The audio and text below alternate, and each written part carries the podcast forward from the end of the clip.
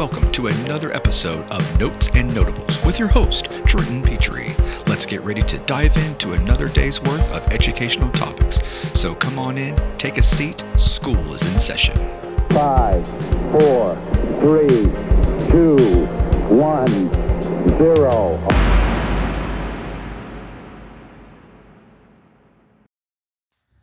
To the first episode of Notes and Notables. My name is Trenton Petrie, and I'm the host.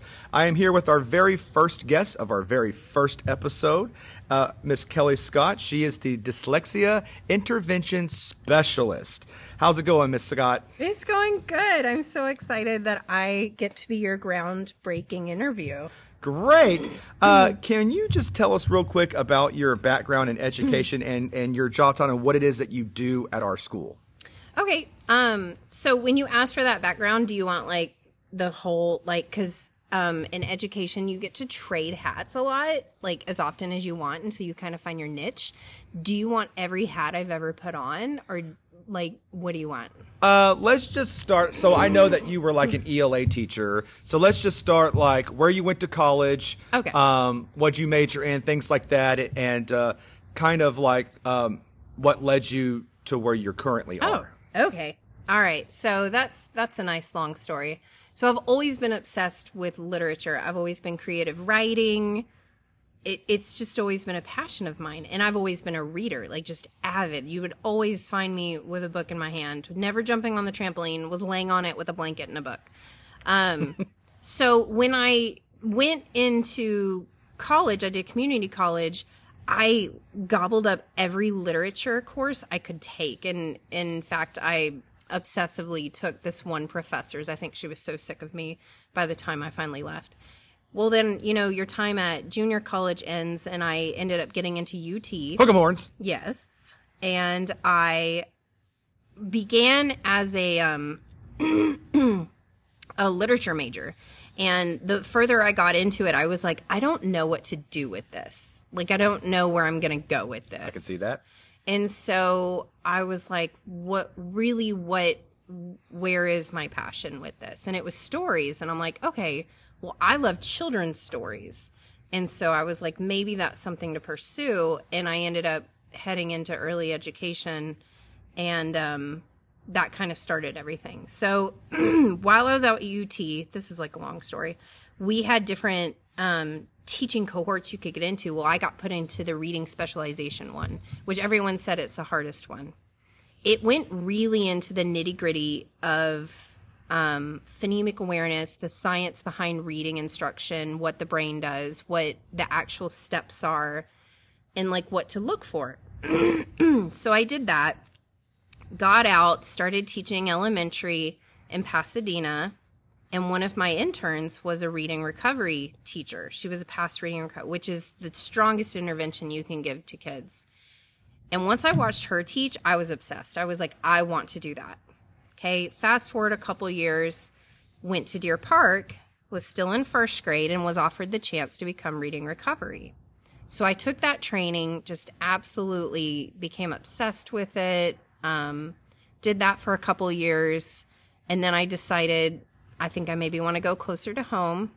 Uh, so I went to Clear Creek. While I was there, they kind of saw my background because Deer Park was so good about training us and everything. Um, while I was there, they were like, "Do you want to be instructional coach for the campus?" And I said, "Sure."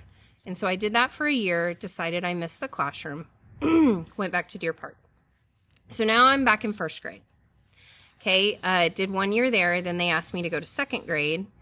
And that's when we started departmentalizing at the elementary level. So I only taught reading, writing, social studies. Okay. And so again, I got to hone in my skill and I was constantly starting PLCs on campus where I was like, hey, let's dig into shared reading. Let's see how we can become professionals on this. That all happened. And again, um, I decided to make a change, but it looks like we're going to get to that later.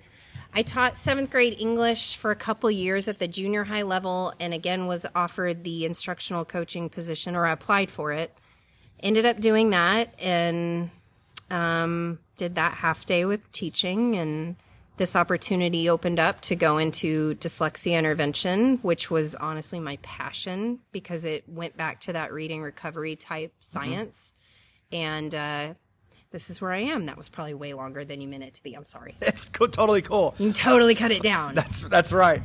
All right. Well, Full backstory. That's right. Full backstory. That's that's what that's what we want. Uh, that's what I want. That way, people know I'm just not picking random people to to do these conversations with. Uh, it's it's people who are experts in their field. So Well, and I'm 18 years in, so I, you know, and it sounds like I wore a lot of hats, but I just kept digging deeper. Right. And that's kind of what kept opening different doors. And I couldn't, I was always the type of teacher that was like, I can't just barely do this. I need to know the philosophy behind it. I need to know the study. What does the research say? And what's the best way to do it? right. Because I wanted to hit those marks and I wanted my kids to. So. All right. Well, as we get uh, going here, uh, we'll be getting into a bunch of topics and questions uh, with Mrs. Scott, and uh, so stay tuned.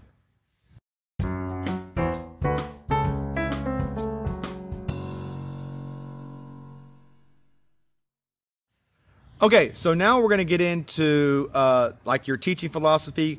Um, can you describe that teaching philosophy and how it aligns with the needs of um, our middle school students that we have here? So, um, you know how when you first start teaching or when you're in college your senior year and they're like, write your teaching philosophy. Mm-hmm. I'm pretty sure I Googled it. because I didn't know. But I now didn't they know have yet. now they have Chat GPT. and now we have Chat GPT, so we don't have to think for ourselves ever again. Um, so I never really had one because it felt like writing a smart goal. You know? Right. And I always kind of hated smart goals too, because I'm like, my goal is that these students know they're cared for. So they have a person wherever they go that they know one time this person cared about me. They know someone cares about what they're teaching. Um, and honestly, it's just there for them, no matter where they're at. That was, I mean, for me, that's kind of the philosophy. I'm here. I'm here for you. I don't care how much you don't care because I care enough for the both of us. And I'm going to push you whether you like it or not. Yeah, understandable, understandable. Um, so I know you talked a little bit about this about your love for literature and and and whatnot. But um, what motivated you to become like a, a middle school teacher specifically, or was it just like the timing of events in your life? Yeah, it was the timing of events. I'm over here making a face because I'm like, this is not a glorious story. This is not a glamorous story at all. This was a, oh gosh, I'm done. So at some point, sometimes people reach their this place in their life where they don't even like getting up to go to work because they're just not fulfilled by it anymore. Right. mm-hmm. This is going to sound like a terrible thing. Once I had my son, I was mom all day long because I was mom to my students. And then I would get home. And I mean, not just some students, to 25 students. I was mom, nurse, teacher, counselor, whatever they needed. And then I would get home and I had this other very needy individual and I it just didn't suit my personality. And so I kept just like kind of getting grumpier and grumpier.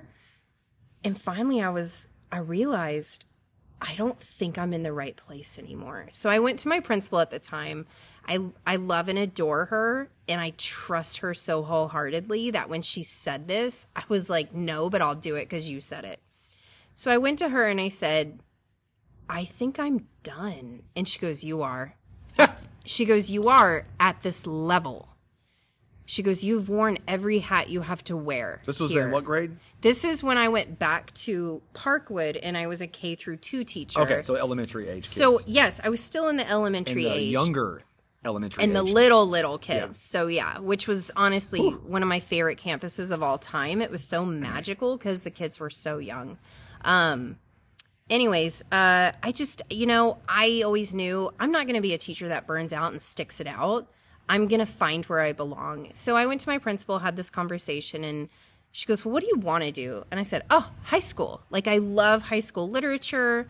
I I love studying it in college. I want to go back." And she goes, "No. You're a junior high teacher." And I was like, "No." Nobody likes junior high kids, not even their parents. I'm not going there. Like, I hated junior high personally.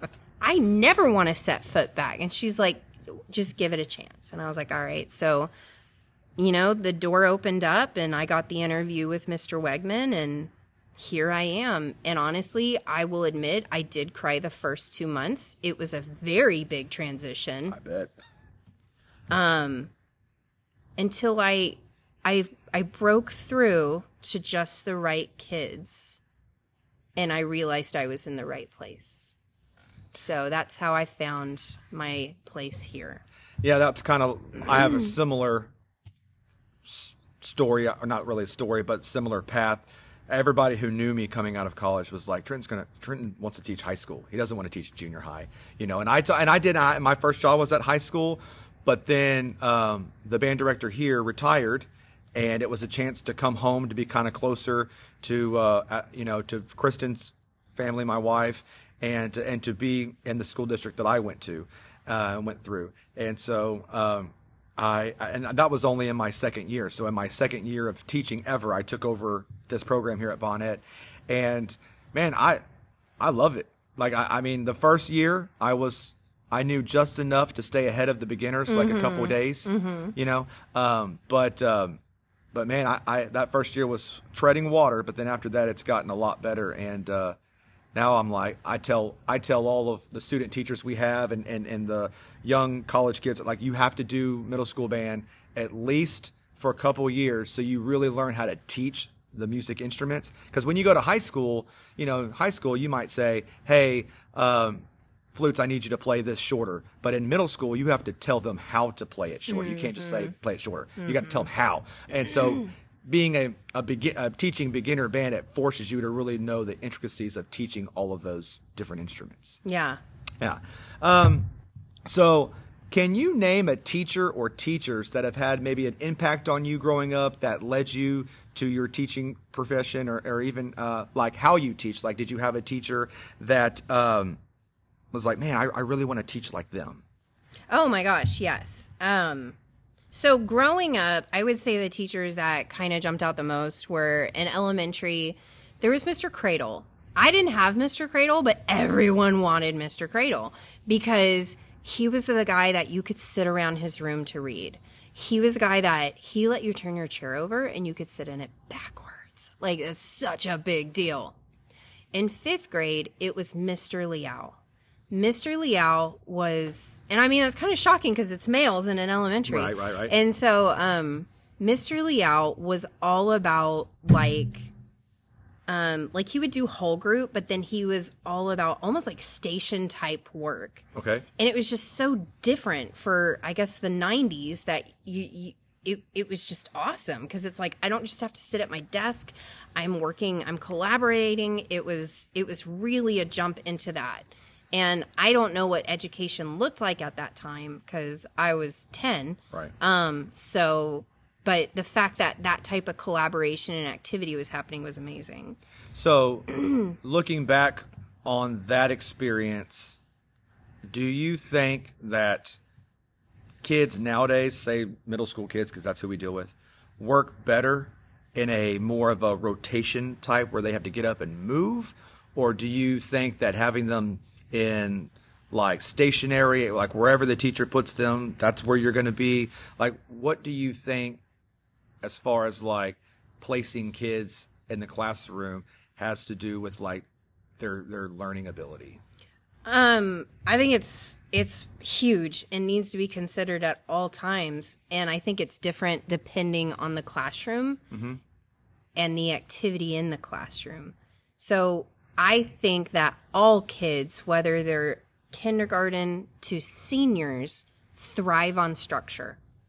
I think knowing exactly what's coming, knowing the expectations, you get better performance. And so um, that's huge. However, you need to build in the time to break up monotony. Right. There's a Yes, time when class becomes monotonous and it's like, okay, we got to shake things up. and you kind of have to know your kids and Mm-hmm. when, when like when you start looking at the class as a whole and going all right i see a lot more glazed faces than, Yes. I, than i normally see or more sleepy faces and body Mm-hmm. language and so that and i think that takes time in the profession to know you don't just come out of college knowing how to read middle school's body language No, Uh, or you- any. yeah, right. And so, I mean, and as you get older and you get more experience in the classroom, you you tend to know their body, your class's body language, and you go, all right. Now, I think uh, I think tomorrow would be a great idea to uh, do like a, a rotation type type Mm-hmm. assignment or something, or go out in the hall and do a uh, uh, what do y'all call them?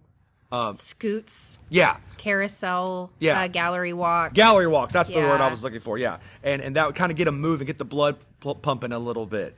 So cool, good. I try to always have at least one get up and move activity in my classroom because um, they sit too much. Yes, There's a lot of very traditional teachers, and there's nothing wrong with that. But I've been to a six hour training where I've had to sit all day, and I'm not in a good mood. I'm very like it it's just not a positive experience. Like we have to shake things up for them. I don't I don't really know if the human body was made to sit for like Extremely, yeah. for like that that uh, that amount of hours per day. and then to ask children to do that, adolescents no less, with an insane amount of energy, even Right. though people may not believe they do, they do. yeah, um I mean, in uh, coming back to teachers that just meant a lot to me. Um, in high school, there was a biology teacher. I can't remember her last name, but she was also my swim coach growing up. So I'm going to call her Coach Barbie. coach Barbie was a biology teacher, and same thing. Um, very relaxed, very clear expectation classroom. Used to let her snakes out. They'd just slither around on the floor. Everything was fine. Wait, like real snakes, Yeah. like during biology. Yeah, and they were fine. Oh no, oh, there were some that were like total. I I'm not. I'm okay with snakes. I'm Um, not a snake person. Oh, I didn't mind. But uh, you know, this was the class where we did like all the dissecting and all like so it was constantly collaborative and she broke it up. So there was some lecture, there was some collaboration, there was lab.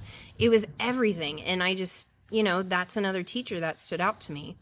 And the final one is the college one that I obsessed and just glorified every like I devoured every course she would teach. Um, sadly, she ended up uh, passing away the last year I was there, um, but just the way she would talk about history and literature, and it was in a way I'd never heard any teacher talk about stories, and so she was kind of the one that was painting the way of I want to continue down this path of storytelling. Okay. So she kind of was that one. Um, and then finally, just to talk about some current people in the field, um, there's a teacher uh, I've noticed that I've gotten to watch the last couple of years who just blows me away. Their tone, their timing, their management, their vocabulary explanation, their making it like they do everything. They've checked every box off. And I just adore that teacher. Um, and the second one is actually a she's still teaching, but she's a librarian and she's a professor at UHCL. And I had the privilege of partner teaching with this person. And again, their tone, the way they spoke, um, it just, and the way they broke it down in such a meaningful way was so amazing to get to see. And I just always knew break it down. Don't ever assume. Always break it down. Pick everybody up with it. So Okay. it was good stuff. All right. When we come back, we're going to be diving into teaching into the classroom, teaching in the classroom, and classroom management. Stay tuned.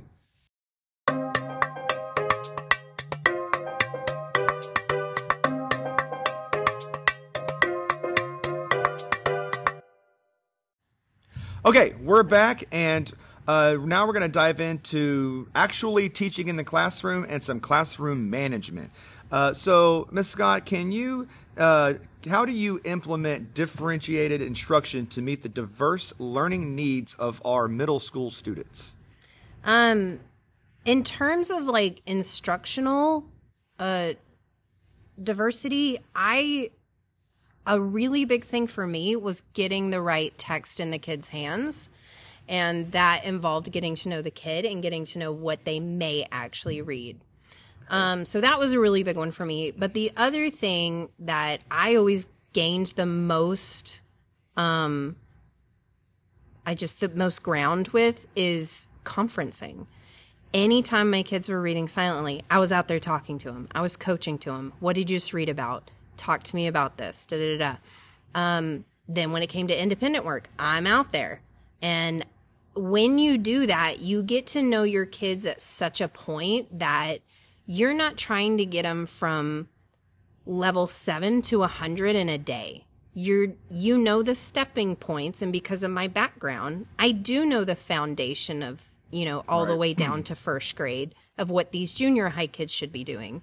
And so I'm able to take them one step at a time to get them to that grade level expectation. But that all came from just talking to them, getting to know them as readers and writers, and myself knowing the reading and writing processes, ins and outs, and what it should look like. Okay. Are there specific tools or platforms? Because I know we're a one to one school district here in Deer Park, and so all of our kids have have iPads. Uh, are there specific tools or platforms or apps uh, you find particularly effective for uh, your students when it comes to technology or, or when it comes to uh, the uh, instruction that you are teaching? Our number one was always Canvas. Canvas is a nice, like, openly housed place that kids can access assignments. Uh, I did a lot of video embedding, um, especially during the 2020 time. Uh, lots of videos that showed kids how to do it. So it would be me lecture, me show, and then me trying to help them out. Um, even when they came back, because we had that period where it was some were remote and some Right. were in person. So you didn't have a choice. You had to do both. And so um, Canvas was really nice for that. Notability, it's a nice e binder type situation. The only problem is that sometimes if it got wiped, everything was gone. It didn't always back up to the cloud. Um, and I hate to admit this because we are a one to one district, but there came a point where we honestly would go back to the old school paper pencil because it was easier to manage. And honestly, a lot of kids preferred it. I mean, yeah, because then kids will forget their iPad. It- They won't be charged, or you know, it'll be frozen, or you know, have to reset it, or it's not updated. You know, there's you can't really uh, unfreeze or update paper and pencil. You know.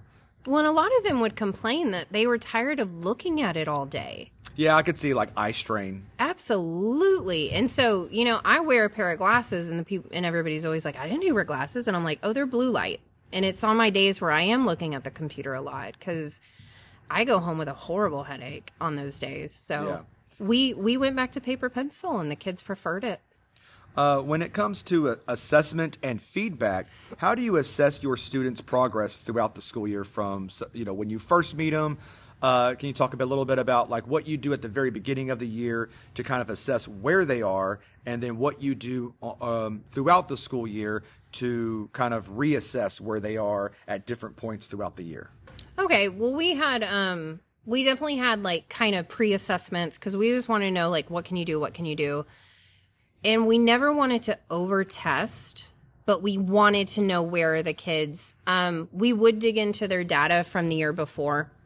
Unfortunately, it's one piece of data and we can't take that as a solidity. And so um we would try and give them pre-assessments to find out what they are that way we could skip over what they did know get reach further to what they need to know um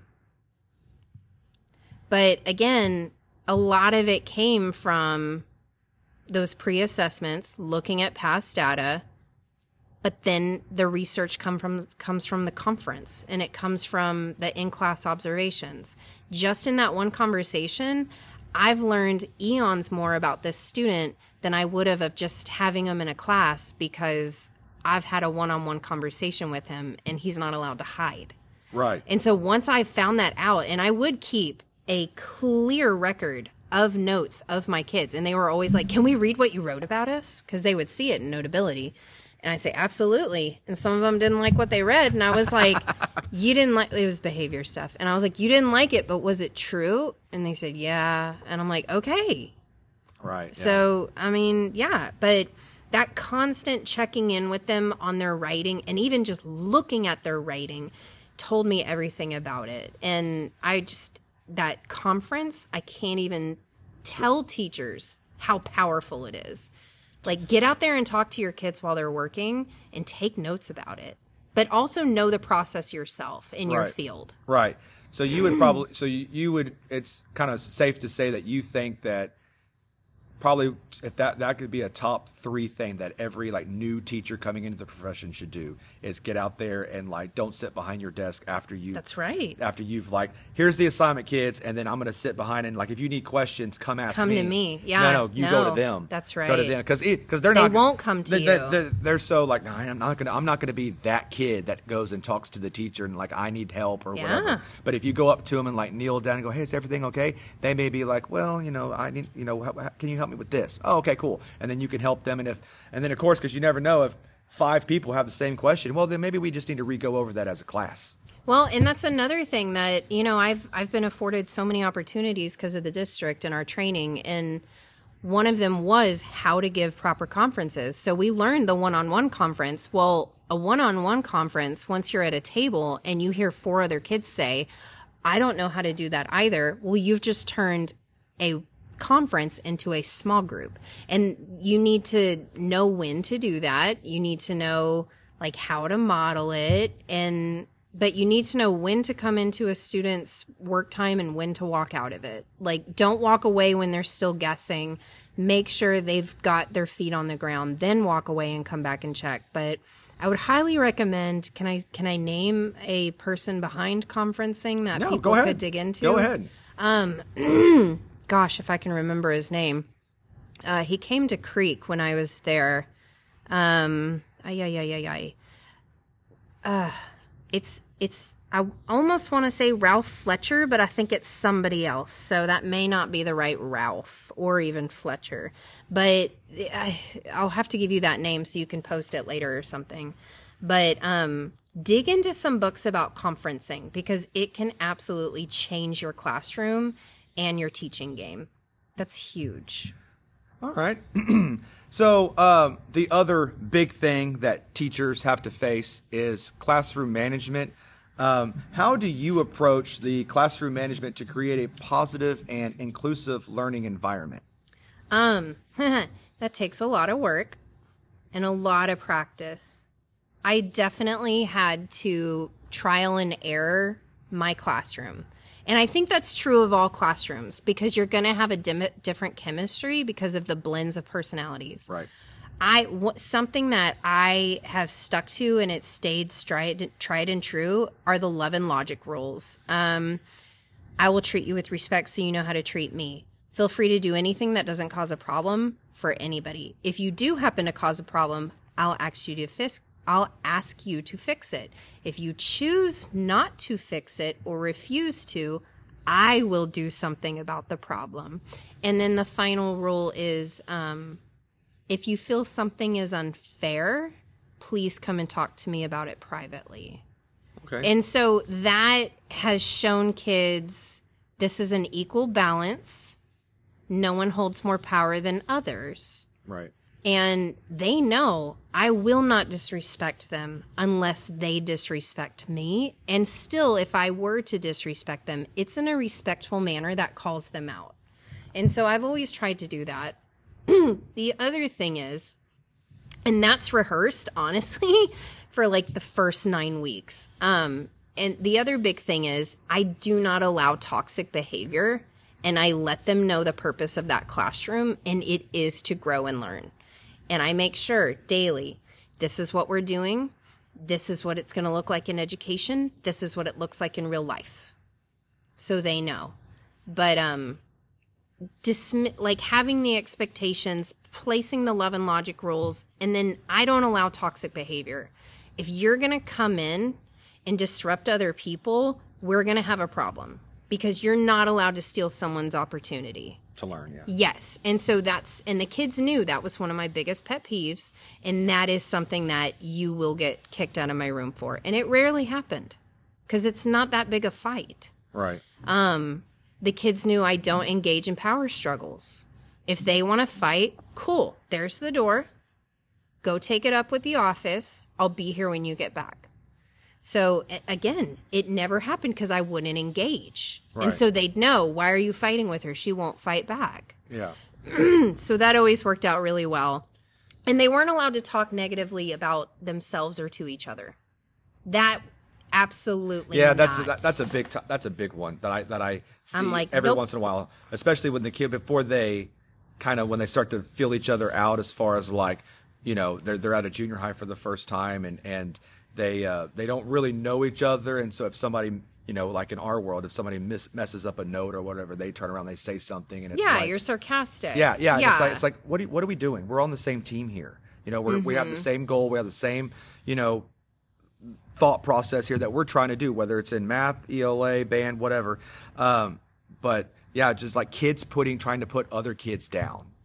You know, Mm-hmm. it's just I don't I don't really allow that and and and. Uh, don't really understand why would why would why would a student want to put down another student? I, I, that, that's beyond me. But again, that that was never my personality growing up. You know, Um, I mean, I do it with my friends. In fact, students have seen me do it, and I'm like, and they're like, "Well, you do it," and I'm like, "You're right, I do."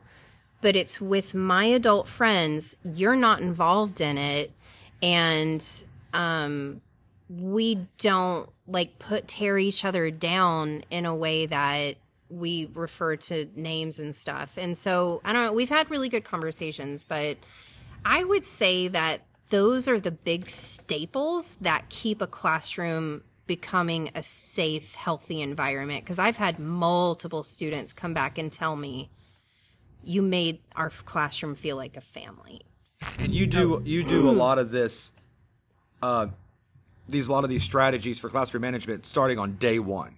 Oh, extremely. So it starts day one. And so day one, the relationship starts. Right. Okay. It's rocky at first. You have to get to know them. You can't roll your eyes yet at the ridiculous things they say.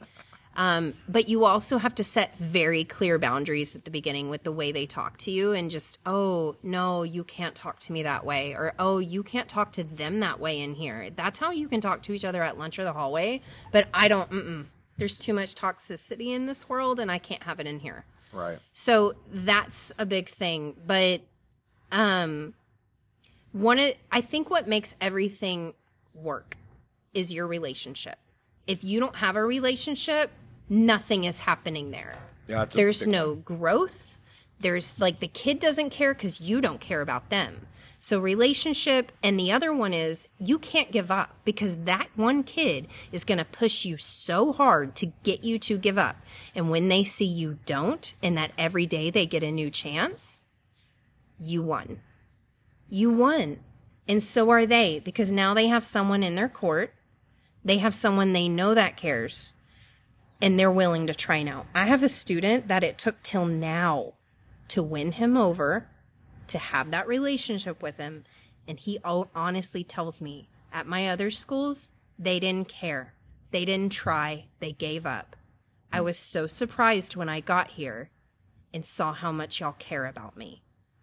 Yeah, I mean that's a that's a that's a big thing relationships because if like you said, I mean if the kids know that you care about them, they're going to care about what you have to say. That's right. and they're going to care about what you want them to do and and and and that also the better relationship you have with them the more you can push them and you know That's like no right. no I know how good you Yep. can be you're good that's not good enough for me and it shouldn't be good enough for you let's try a little harder I know you can do it and it and it allows them to go man I can't he's they're not giving me an inch because Nope. but that they expect so much out of me That's right. you know, I I tell my kids, you know, I want them to be so have so much success that they don't even know what to do with do with it. You know, that they just have just success coming out of their pores. You know, with with whatever it is. In my case, you know, music and band, but just in general, like I want you to have so much success that you just don't know what to do with it and it, that comes from establishing those relationships mm-hmm. and and asking about their life not just like That's in right. in your subject,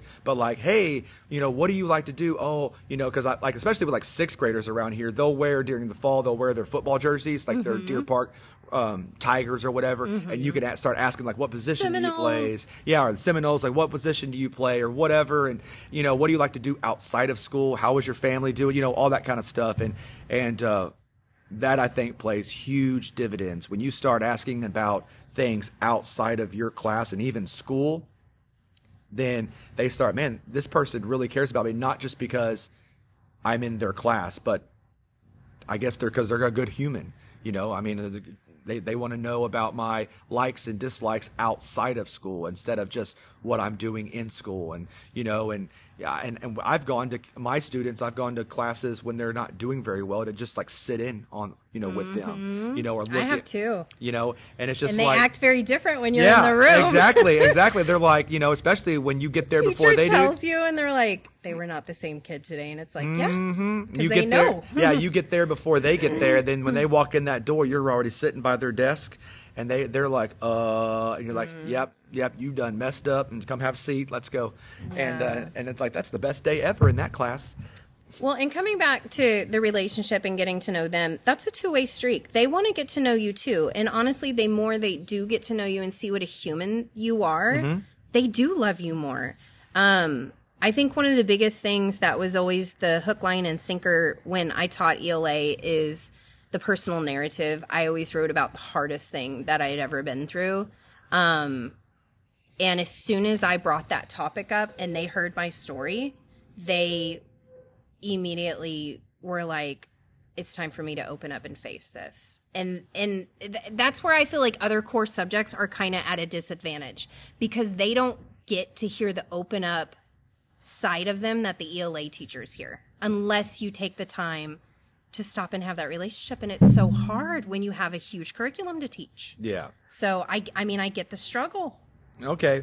All right. Um, so getting into the end of this here, can you can you like as an ELA teacher, can you just tell us real quick um, what is like the what is a couple of books that you've read gosh. as of late that you really really like? Okay, well, I've reread Harry Potter, the whole series, twice. Um, and I know that doesn't sound like a lot, but it's a lot. Um, and then the other one is uh, Full Tilt.